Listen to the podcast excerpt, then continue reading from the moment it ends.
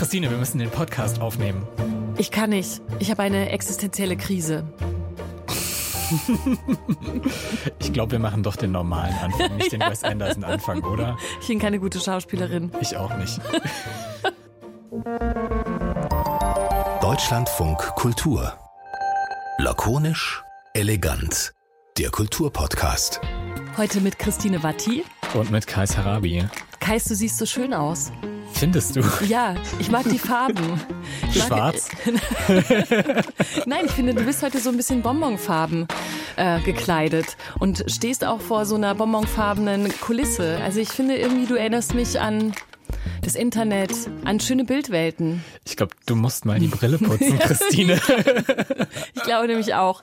Aber ich meine, vielleicht konnte sich der eine oder die andere Zuhörerin das mal vorstellen, dieses Bild. Du in so einer bonbonfarbenen Kleidung vor vielleicht so einer Stadtkulisse so ein bisschen, die aber auch eine Art von Künstlichkeit hat. Da so stelle ich mir dich jetzt einfach vor. Vielleicht so ein bisschen wie so ein kleines Modell mit äh, vielen Türmchen, was so ein ja. bisschen nach äh, irgendeiner vage europäischen Stadt aus dem 17., 18. Jahrhundert aussieht. Äh, Zucker, Watte, Wolken, die so drüber schweben und dazu so ein bisschen Musik, so ein Spinett, was spielt. Ähm, und in Futura die Schriftart lakonisch elegant darüber. genau. Das nämlich ist das Setting, in dem ihr uns heute empfangen könnt, weil wir sind zwar nur ein Podcast ohne Bild, aber wir bereiten euch Bilder im Kopf, Kino im Kopf, wie man auch so schön sagt über das Radio, aber auch über den Podcast. Und wir wollen heute über Bilder sprechen und wie die sich verändern. Und wer dieses Setting schon erraten hat, weil er oder sie ein krasser Filmnerd ist, der weiß natürlich, das war eine Szenerie, wie wir sie so ein bisschen billig kopiert haben, in Worten auch nur vom Regisseur Wes Anderson. Genau, Wes Anderson ist ja gerade wieder quasi auf allen Kanälen präsent, weil in zwei Wochen sein neuer Film anlaufen wird, Asteroid City, und aber auch, weil gerade es mehrere Trends im Internet sozusagen gibt, die seine Ästhetik kopieren. Also einerseits auf TikTok und wahrscheinlich auch auf Instagram Reels Leute, die ihren Alltag so abfilmen, als wären sie in einem Wes Anderson-Film. Ähm, und andererseits wird auch ganz viel mit AI gespielt und ähm, werden bekannte Filmfranchises wie Harry Potter, wie die Herr der Ringe-Trilogie Wes Andersonifiziert sozusagen und eben in so eine pastellige Zentralperspektiven Bonbon-Welt verwandelt. Und warum das mit der Bildästhetik von Wes Anderson Film so wahnsinnig gut funktioniert und vielleicht auch in Social Media so wahnsinnig gut funktioniert und das eben dann auch immer gleich so nach AI oder KI, also künstlicher Intelligenz aussieht, das wollen wir in diesem Podcast besprechen und aber nicht nur bei diesem Film bleiben, der ja erst noch erscheint, habt ihr alle noch nicht gesehen, wir vielleicht in Teilen auch noch nicht, sondern eben auch überhaupt über die Frage, wie künstliche Intelligenz das Sehen äh, verändert. Und äh, wir haben uns überlegt, oder ich habe mich zumindest gefragt, ob wir jetzt so ein Betroffenheitsgespräch dann auch machen. Oh Gott, bald braucht keiner mehr Kameraleute Leute, Regisseure und überhaupt Menschen, die sich mit Bildern beschäftigen. Alle werden von Fake-Bildern überflutet. Es wird alles ganz schlimm werden. Oder vielleicht äh, sehen wir auch was Hoffnungsfrohes drin und beziehen natürlich die Zuckerwarte von Wes Anderson in dieses Gespräch immer wieder mit ein. Genau, wir machen aber kein Betroffenheitsgespräch zwischen uns beiden, sondern wir haben auch noch zwei Gäste eingeladen. Einmal die, ja, wie, wie kündigt man dich eigentlich an? Die Filmkritikerin, Journalistin und äh, Leiterin der Sektion Perspektive deutscher Film bei der Berlinale, Jenny Zülker. Hallo Jenny. Das war, da, das war doch schon mal ganz gut. Perspektive deutsches Kino heißt es. Und ich bin, ich bin Kulturjournalistin vor allen Dingen. So würde ich mich ankündigen. Okay. Aber hast du gut gemacht. Danke. Sehr gut. Sollen wir unsere Gäste heute immer nach ihrer Lieblingsfarbe fragen oder was sie sich sehen würden in so einer Wes Anderson-Szenerie? Was ist, was ist deine Lieblingpastellfarbe, Jenny?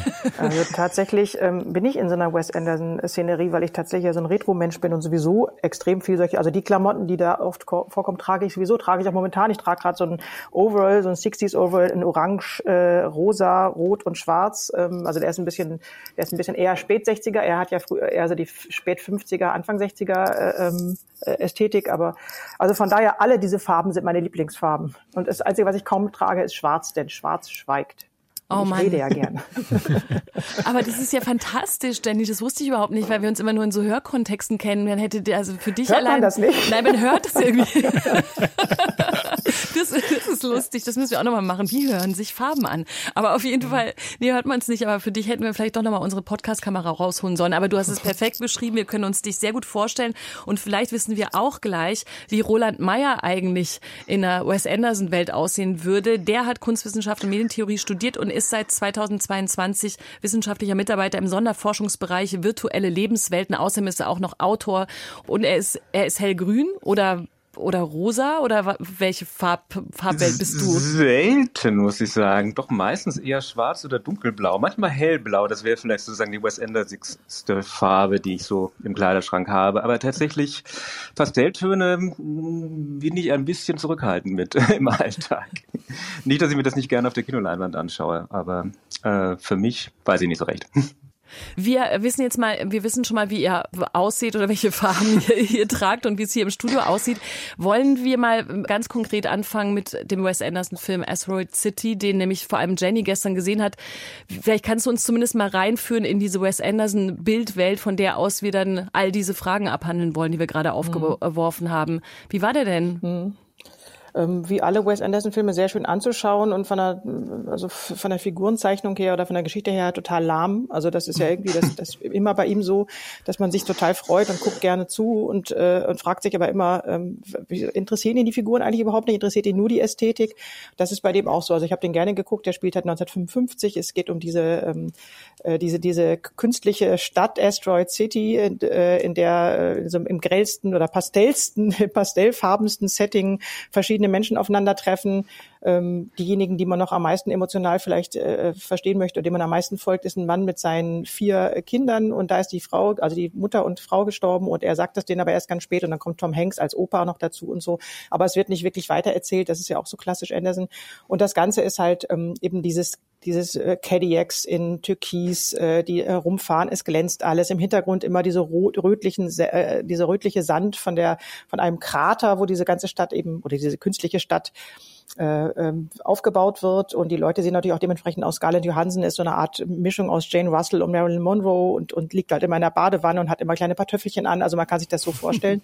ich möchte aber nur mal sagen, dass Wes Anderson natürlich mitnichten jemand ist, der möchte, dass sein, dass sein Filmsetting nach AI aussieht oder nach CGI. Ne? Also das, mhm. bei ihm, er will natürlich eine totale Tiefe und das kann er ja auch, macht er ja auch sehr gut. Er hat ja immer diese Kamerabewegungen, die sich so mehr oder weniger waagerecht nur bleiben und die sehr, sehr ruhig sind und die also eine totale Tiefe geben. Also er will nicht, dass, dass man irgendwie an AI denkt, sondern er, er guckt sich auch diese ganzen AI-Geschichten im Internet nicht an, habe ich gelesen. Ne? Also er sagt, das ist mir scheißegal, das ist natürlich ganz nett als Hommage, aber es, seine, seine, seine Intention ist eine ganz andere. Der möchte einen in diese, in diese Retro-Welt reinziehen. Und woran das liegt, da können wir vielleicht später noch drüber sprechen, damit ich nicht die ganze Zeit jetzt quatsche hier schon am Anfang. Ja, aber ich würde vielleicht noch eine Nachfrage stellen, weil ich das ganz spannend finde. Ich kenne ja nur den Trailer von Asteroid City und dachte mhm. aber schon beim Anschauen des Trailers, ähm, dass es, dass er irgendwie so mit jedem Film noch künstlicher und noch krasser wird und diese, diese Modellwelt mhm. sozusagen immer modelliger wird und so mhm. komplett abgekoppelt von irgendeiner Realität ist. Wie, wie hast du das naja, im Film erlebt?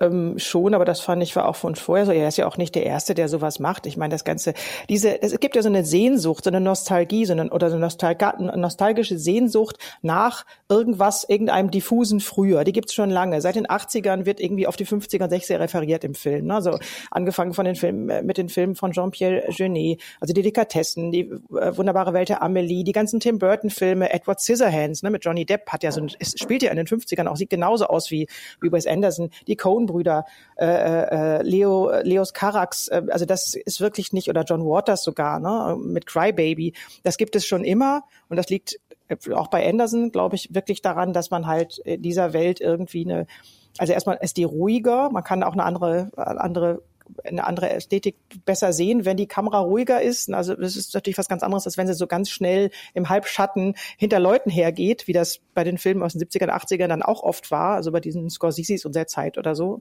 also bei den frühen.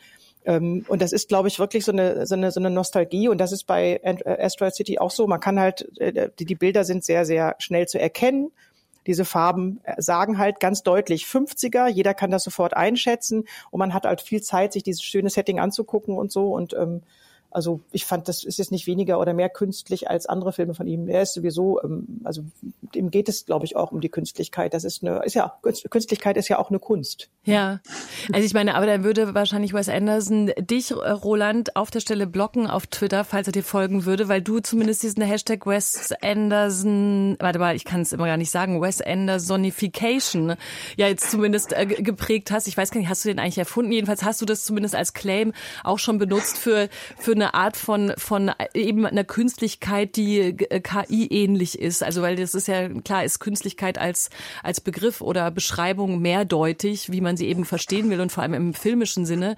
Aber da würde jetzt Wes Anderson sagen, wie wir gerade von Jenny auch nochmal gehört haben, ey, das, ich bin nicht die Grundlage eigentlich für diese Art von Künstlichkeit, die ihr dann benutzt, um in Social Media Dinge zu machen. Vielleicht kannst du deinen eigenen Begriff nochmal ein bisschen erklären, was du damit meinst.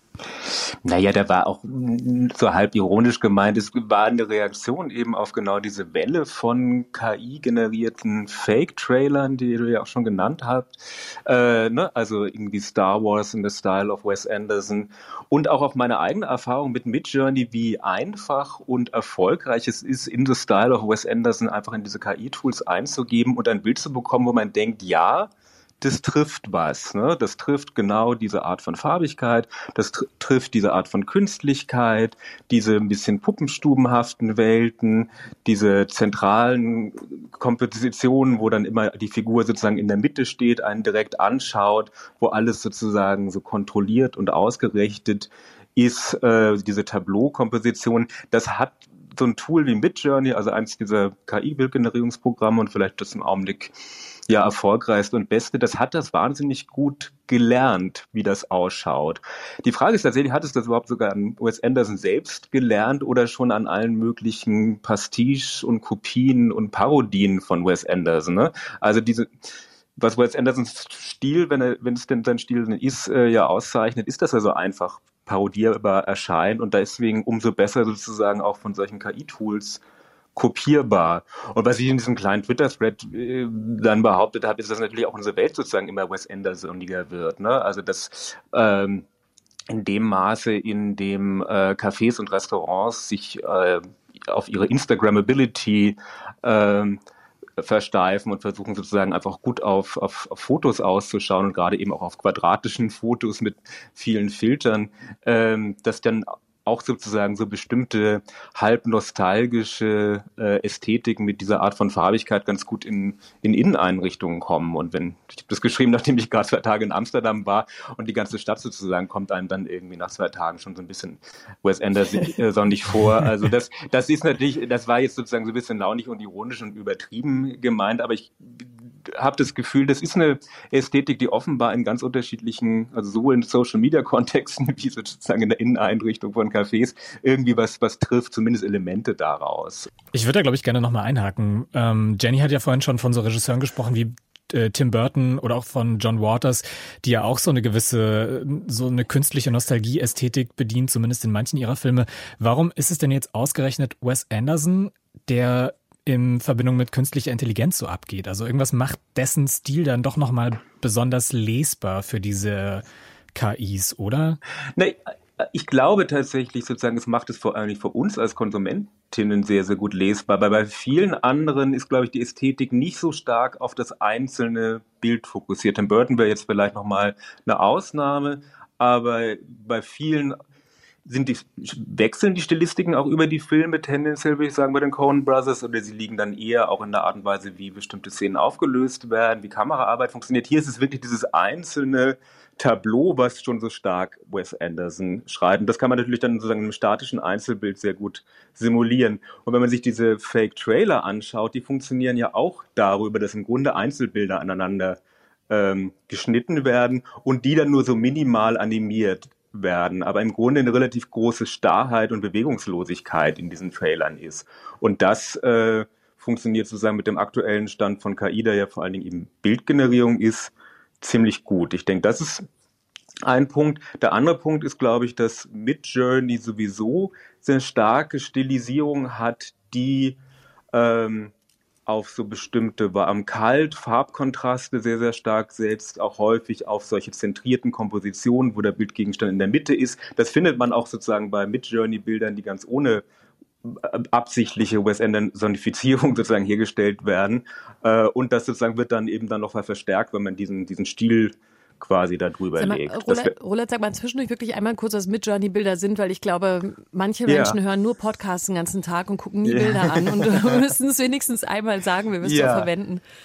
Also es gibt ja seit im Grunde letzten Jahr mehrere dieser ähm, Text-zu-Bild-KI-Generatoren, die alle auf den gleichen Prinzipien basieren, nämlich dass sie Milliarden von Bildern aus dem Netz abgesaugt haben, daraus bestimmte Muster gelernt haben und man jetzt eben über solche Prompts, über eine einfache Texteingabe sich ein Bild generieren lassen kann. Äh, man gibt also eine Art Beschreibung ein und kann da eben auch sowas wie im Stil von Wes Anderson als Teil dieser Beschreibung haben.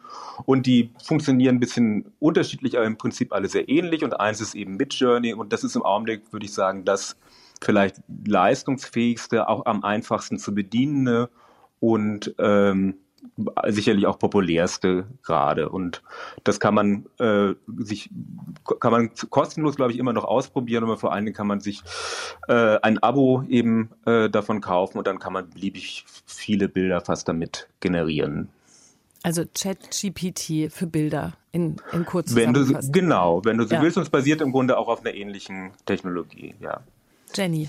Also ich glaube, finde, da hast du total recht, glaube ich. Also so was die Kadrierung betrifft, also diese die Bildausschnitte, dass dieses Zentrierte, das ist natürlich sehr Anderson-mäßig, geht natürlich sehr gut und ähm, äh, genau, dass sie sich halt nicht bewegen. Also diese Starre der der ProtagonistInnen, das das kommt dem natürlich entgegen. Und dazu kommt, glaube ich, auch noch, und das ist wieder eine inhaltliche Sache, dass Wes Anderson ja auch immer mit, extra mit Stars arbeitet. Also er hat ja extra natürlich Stars irgendwie wie Scarlett Johansson und Jeff Goldblum und so weiter. Und deswegen deswegen gucken sich das auch alle an. Also wenn er jetzt nicht, wenn der wenn die die äh, KI jetzt nicht äh, diese uns allen bekannten Gesichter machen würde, sondern Gesichter von SchauspielerInnen, die uns nicht so bekannt sind, dann wäre das auch nicht so ein großer Knaller. Ne? Also dann würde uns das nicht so sehr interessieren. Und das finden natürlich alle unheimlich lustig, dass dann Scarlett Johansson und, und äh, diese ganzen bekannten Gesichter quasi in diesem Star Wars Trailer auftauchen oder so. Ne? Also das kommt auch noch dazu. Das ist also auch noch eine, eine, eine Art und Weise, wie, wie ähm, Wes Anderson arbeitet. Der möchte ja gerne mit großen Namen arbeiten und tut das auch. Also der kann das auch, kann sich das auch erlauben. Ja, aber trotzdem finde ich ja, dass diese KI-Trailer den, den Stil, also sie, sie schaffen es ja, die Bildkomposition irgendwie sehr gut zu generieren. Aber ich finde ja, der Stil von Wes Anderson, zumindest in den Filmen, die ich gesehen habe, der macht, besteht ja nicht nur daraus, wie er die Bilder aufbaut, sondern das ist ja auch so eine Art, wie die Schauspieler die Dialoge sprechen, die so sehr so deadpan ähm, ist. Es ist genau, eine bestimmte, ein bestimmtes Tempo. Mhm ähm, mit denen er die Sachen aneinander schneidet. Und das kopieren diese, diese Fake-Trailer ja nicht. Und ich frage mich die ganze Zeit so, wie, wie ich sehe eigentlich mehr von diesen Fake-Trailern als tatsächliche Wes Anderson-Filme.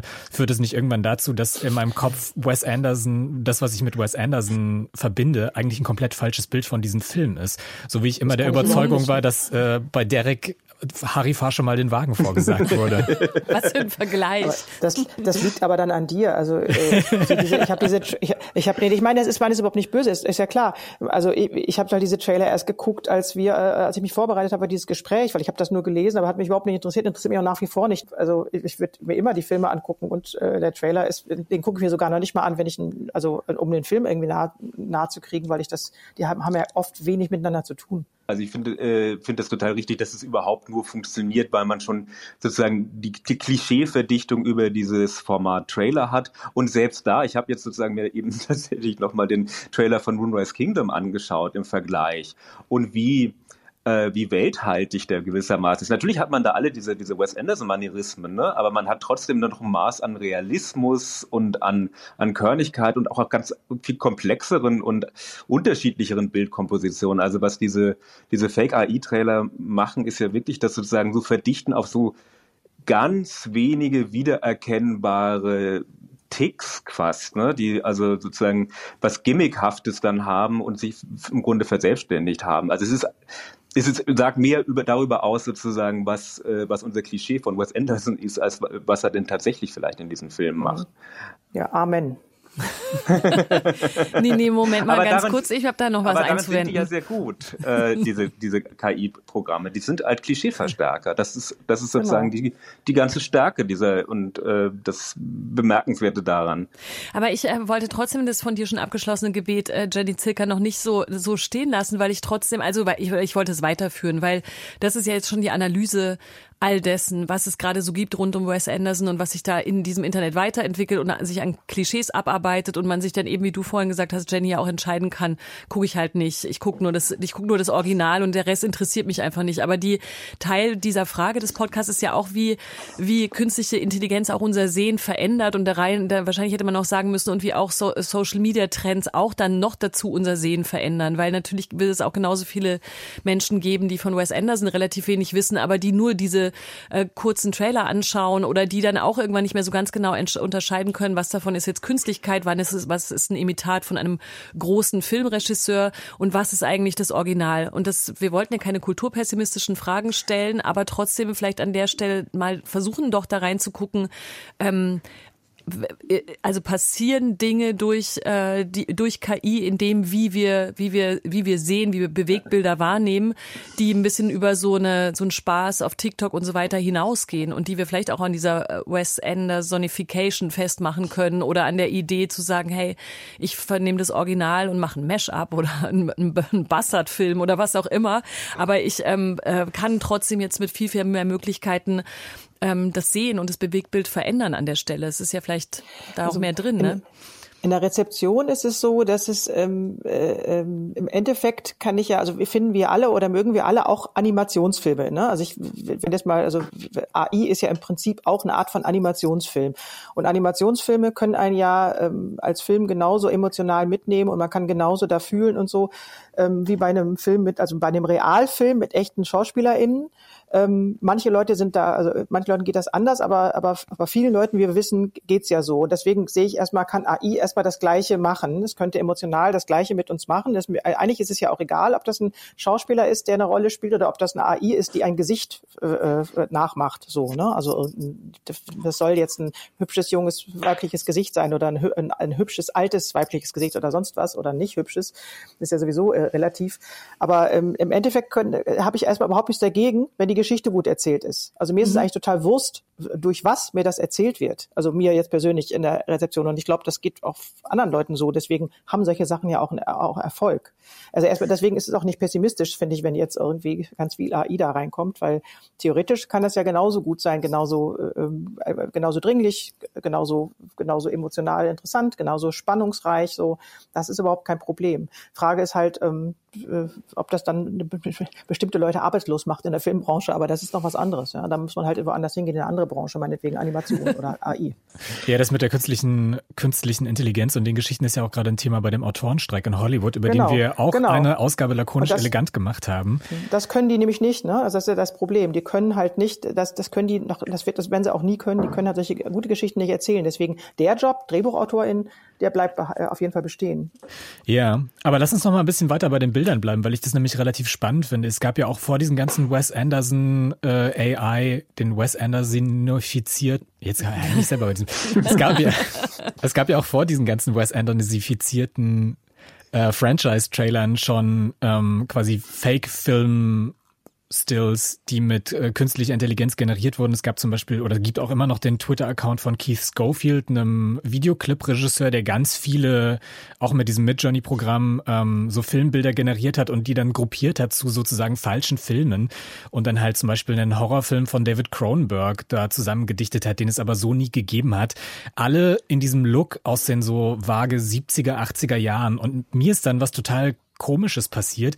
Ich habe mir eines Sonntagsnachmittag einen schönen Horrorfilm angeguckt aus den 90ern, Der Exorzist 3, an so einem richtig verregneten Sonntag und saß dann irgendwann da und dachte so, das ist total komisch. Diese 4K restaurierte Fassung sieht total aus, als wäre sie auch mit Midjourney gemacht. Es gab keine bekannten Schauspieler im Cast, sodass man hätte sagen können, das mhm. sind irgendwie echte das sind echte Menschen da. Das, ich fand das total seltsam und habe mich dann wirklich wie in so einem Uncanny Valley gefühlt. Also seht ihr da auch so ein bisschen, vielleicht die Frage an dich, Roland, siehst du auch so die Gefahr, dass da so, so eine, jetzt doch eine kulturpessimistische Frage, okay. ähm, dass da so, so, so totale, sozusagen so Mo Filmmonstren auf uns zukommen, die wir gar nicht so richtig verarbeiten können?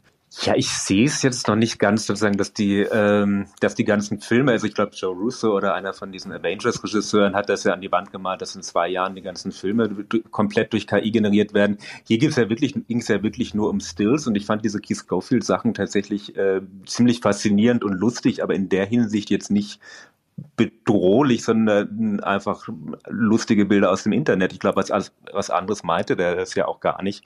Also da, da sehe ich sozusagen jetzt nicht, nicht die Gefahr, dass das irgendwie ähm, wirklich Filmästhetik äh, in der Hinsicht sofort oder in absehbarer Zeit verändern wird. Was mir häufig so geht, ist eine ähnliche Erfahrung vielleicht wie deine, dass wenn ich jetzt ähm, skurrile historische Aufnahmen zum Beispiel auf Social Media sehe, ich sozusagen mein äh, unmittelbarer Reflex ist, ah, ist es nicht vielleicht KI generiert? Weil diese KI-Bilder sind ja sehr gut da drin, so ähm, quasi surreale, seltsame, überraschende äh, äh, Zusammenstellung von Dingen, Menschen und Objekten zu generieren und eben in historischen Anmutungen, wie ein altes Schwarz-Weiß-Foto oder e-, eben wie ein Filmstil aus den 80er Jahren. Und da habe ich sozusagen jetzt erstmal so ein Grundmisstrauen gegenüber über Bildern, die so ein bisschen seltsam ausschauen, ob die nicht einfach KI generiert sind. Das ist eher mein sozusagen Reaktion und wo es meine Warnung jetzt verändert hat.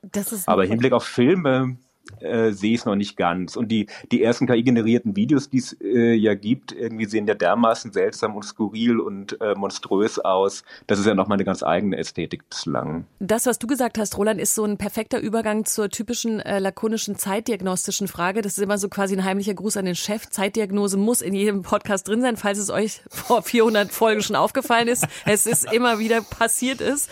Ähm, weil nämlich wirklich meine Frage auch gewesen wäre, dieses, und da steckt leider dann doch wieder so ein komischer abgeschmackter, abgeschmackter Kulturpessimismus drin, aber wir ordnen doch wirklich Bilder und Filme und ihre Macharten natürlich gewissen Epochen und Zeiten zu. Und das, was du gerade auch beschrieben hast, dass man dann plötzlich bei einer historischen Aufnahme denkt, na, hat da jemand so ein bisschen Spratzel-Effekte draufgelegt und ist es wirklich, ist es wirklich alt oder ist es neu?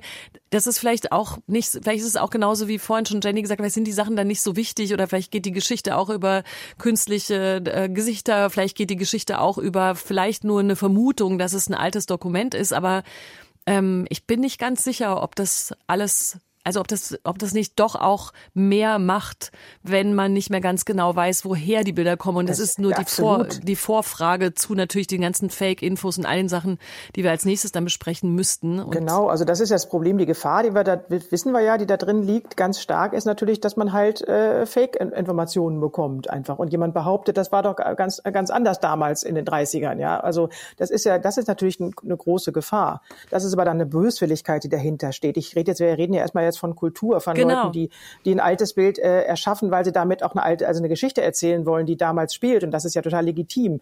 Also ähm, gutes Beispiel jetzt nicht KI, aber aber trotzdem von wegen alt und, und jung ist ja irgendwie Mad Men als Serie, äh, die im Prinzip wirklich aussieht, also von den Klamotten Stimmt. her meinetwegen ähm, wie damals, nur halt moderne äh, modernes äh, ähm, Scriptwriting, also modernes Geschichtenerzählen betreibt, nämlich ganz anders erzählt als die gleiche Serie, die wenn die wirklich 1968 oder 1964 das Spiel ja zehn Jahre, ähm, äh, erzählt worden wäre. Also es ist großartig, weil man einem dadurch erklärt wird, was damals eigentlich wirklich los war, weil die Filme von damals haben ja eine ganz andere, ganz andere Kodizes benutzt. Die haben ja ganz anders, die haben ja irgendwie, waren ja, wisst ihr ja, haben ja irgendwie auf eine Art viel, viel spießiger auf eine Art erzählt oder mussten viel mehr, durften viel weniger aussprechen. Die Frauen haben natürlich keine Rolle gespielt, weil das war ja, war ja eine sexistische Welt, noch oder viel misogyner als jetzt.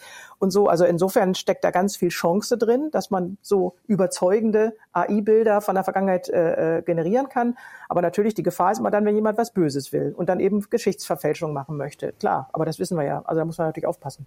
Ich finde das ja äh, sehr faszinierend und das hat Janet recht, recht gesagt. Man, es ist auch ein Werkzeug und man ist mehr auch ein Werkzeug, um andere Geschichten zu erzählen. Ich glaube, die, die Gefahr ist, wenn man sich zu sehr verlässt darauf, was diese Tools einem in ihrem in ihrer kommerziellen Variante vor allem quasi automatisiert liefern und das sind eben dann vor allem auch Klischees. Das sind zum Teil eben auch äh, Klischees mit einem ganz klaren Racial Bias, mit einem mit der Tendenz zu einer großen äh, Übermacht von von weißen Gesichtern, mit sexistischen Klischees da drin und so weiter. Also die Frage sozusagen der Nutzung dieser Tools, um diese Klischees zu brechen, scheint mir das entscheidend und das ist wird dann vielleicht auch die künstlerische Aufgabe oder die gestalterische Aufgabe im Kontext dieser, dieser Dinge. Denn ähm, wenn man die sozusagen als so ein unmittelbares, macht mir doch mal schnell ein Bild wie aus den 60er Jahren, dann kommt vielleicht eben nicht Mad Men raus, sondern kommt genau das raus, wie die 60er Jahre sich selber gesehen haben in ihrer ideologischen und klischeehaften Variante. Und das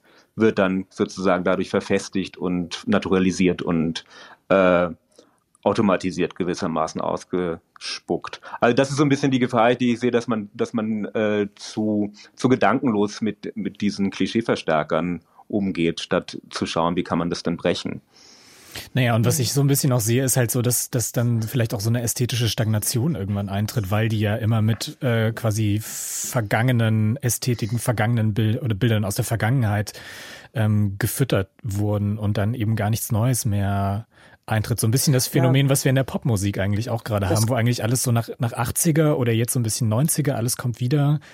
Ja, aber es kommt aber auch drauf an, also äh, erstens, äh, ähm, also es gibt kommen Sachen wieder, aber die sind dann ja aber doch doch noch ein bisschen anders. Und wenn man genau guckt, dann kann man ja doch immer noch die Jahrzehnte ganz gut unterscheiden, also sowohl bei Filmen als auch bei äh, Musik, finde ich. Und ich möchte auch nochmal darauf hinweisen, dass sozusagen die kleine liebe Schwester der AI oder KI, nämlich die CGI, also Computer Generated Images, was man ja schon mhm. ewig im Film benutzt, dass man halt, damit kann man ja auch, man kann ja nicht nur ein, ein altmodisches äh, Setting darstellen, sondern eben auch ein futuristisches oder so ein Fantasy-Steampunk-Ding äh, wie Carnival Row oder irgendwie so Zeug. Also das ist tatsächlich ähm, hat ja sehr, sehr viele Chancen. Das ist ja bei, geht ja in erster Linie geht ja darum, Geld zu sparen, jetzt im Filmbereich. Darum benutzt man diese ganzen computergenerierten Geschichten.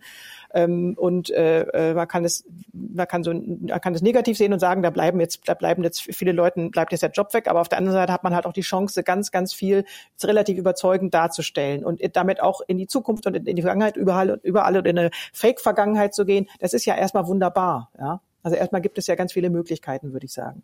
Wie, wie würdest du das denn auf der äh, auf der Kunstebene einschätzen oder äh, Roland ähm, kann wir haben das haben wir bei ChatGPT ja auch immer gefragt kann denn ChatGPT schon ein Goethe-Gedicht schreiben oder äh, eine lakonische Anmoderation was ja ungefähr auf dem gleichen Niveau ist und wie ist es denn eigentlich ähm, bei zum Beispiel Midjourney oder anderen Tools kann, könnte man denn schon sagen mach doch mal einen ganzen Film wie Wes Anderson wäre jetzt wahrscheinlich die leichteste Übung, der dann natürlich schlecht ist, aber oder wie weit geht es denn? Also wie, wie, wie, über welche Dimension kann man denn in diesem Bereich sprechen? Naja, also wie gesagt, Bewegtbilder ist noch, äh, noch eine ziemliche Herausforderung. Das ist, denke ich, ziemlich in, in den Anfängen. Ähm, das kann einem sicherlich eine ganze Reihe von interessanten Storyboards äh, liefern für einen Film, ja. Oder eben wie in diesen Trailern sozusagen ein Rohmaterial, was dann animiert wird.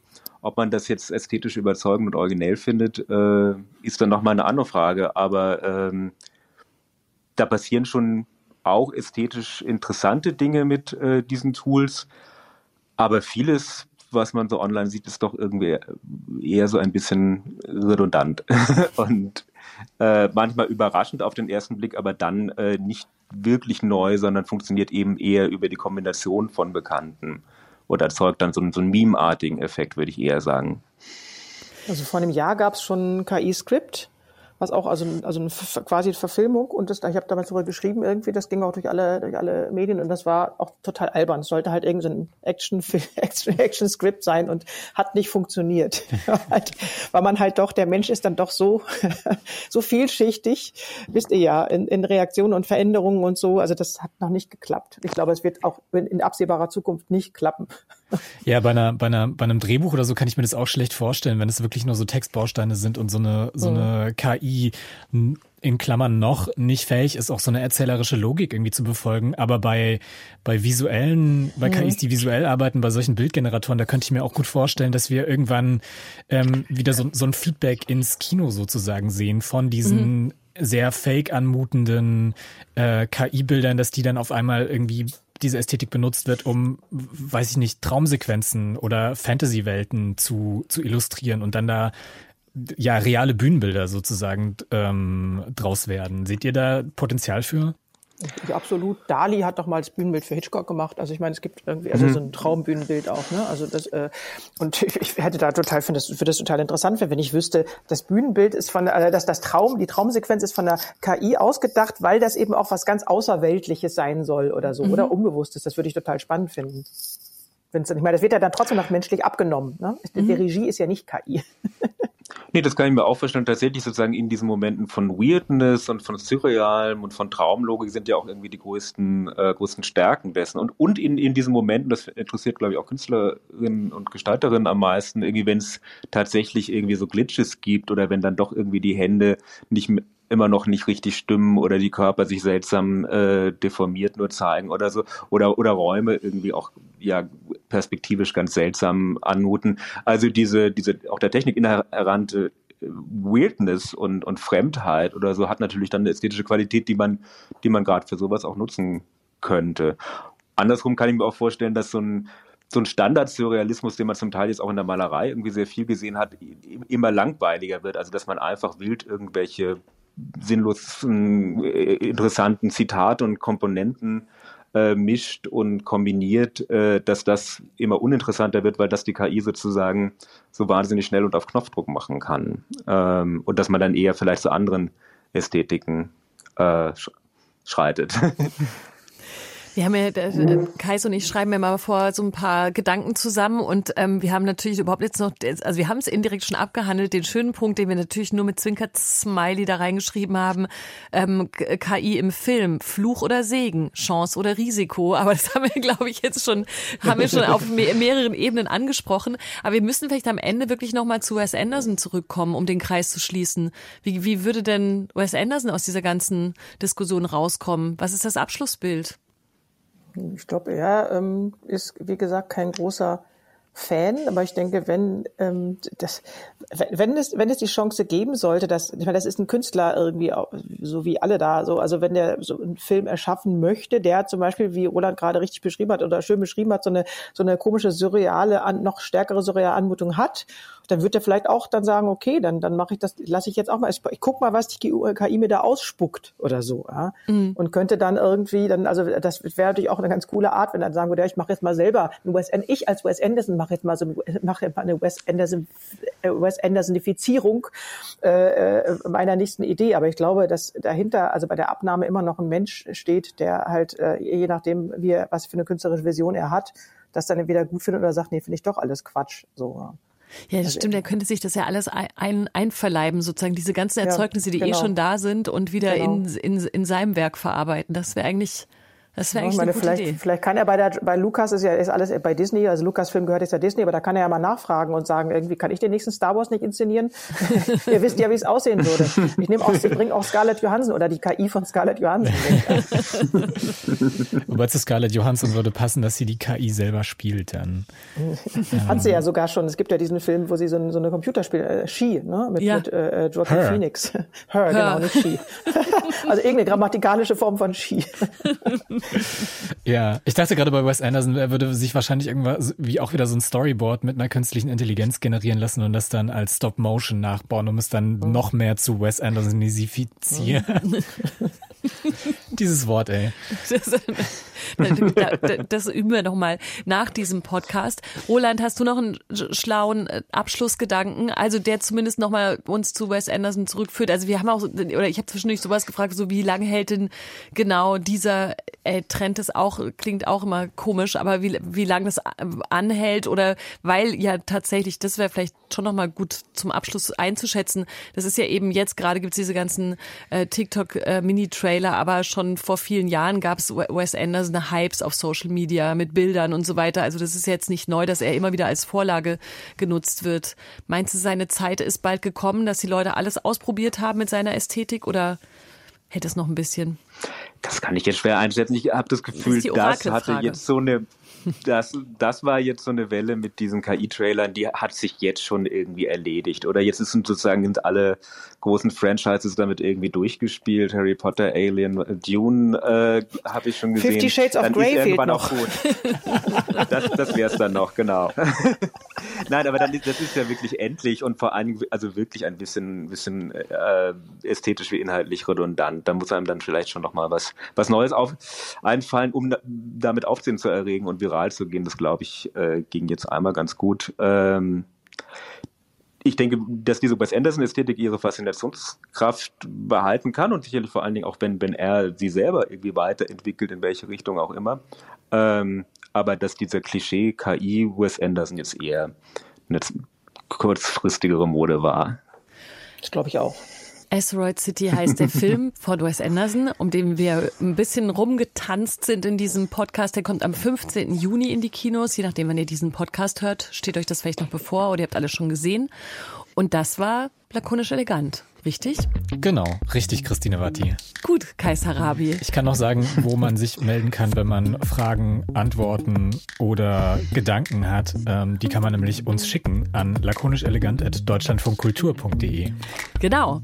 Und da könnten zum Beispiel auch Jenny Zilker und Roland Meyer hinschreiben, wenn sie noch was nachträglich äh, an uns, noch nachträgliche Worte an uns richten wollen. Erstmal wollen wir uns aber vor allem bedanken, dass ihr heute unsere Gäste wart. Vielen, vielen Dank euch ich beiden. Schreib, ich schreibe dann noch, ich schreibe euch dann, das ist das Schönste in Asteroid City, das ist mir gerade noch eingefallen, ist so ein Martini-Automat, also so ein ah. 50 Jahre Martini. 25 Cent schmeißt man da rein und dann sieht man so, weil das hinter Glas ist, wie so ein kleines Martini-Glas, wie so gemixt wird in so einem silbernen Shaker und dann kommt das da rein, dann kommt eine Olive rein und dann kriegt man es raus und die trinken da die ganze Zeit Martinis. Ich habe gleich abends sofort Martini getrunken, weil ich das so, also das ist, das ist wirklich toll. Das ist eine ganz tolle Erfindung in diesem Film von Wes Anderson.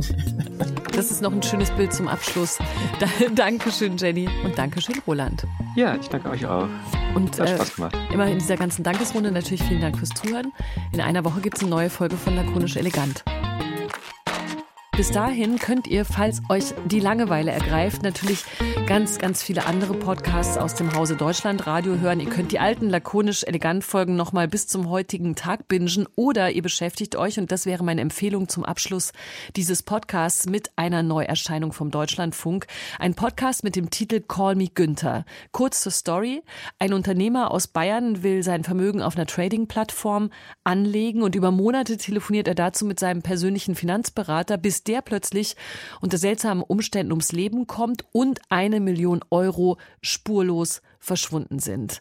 Mehr von Me Günther dieser Geschichte kann ich euch noch nicht verraten, aber ihr könnt hier in Lakonisch Elegant zumindest mal kurz reinhören und den Podcast natürlich dann abonnieren. Kennt ihr schon überall da, wo es Podcasts gibt. Große Podcast-Empfehlung von Lakonisch Elegant, nämlich Call Me Günther. Und hier geht's zur Geschichte.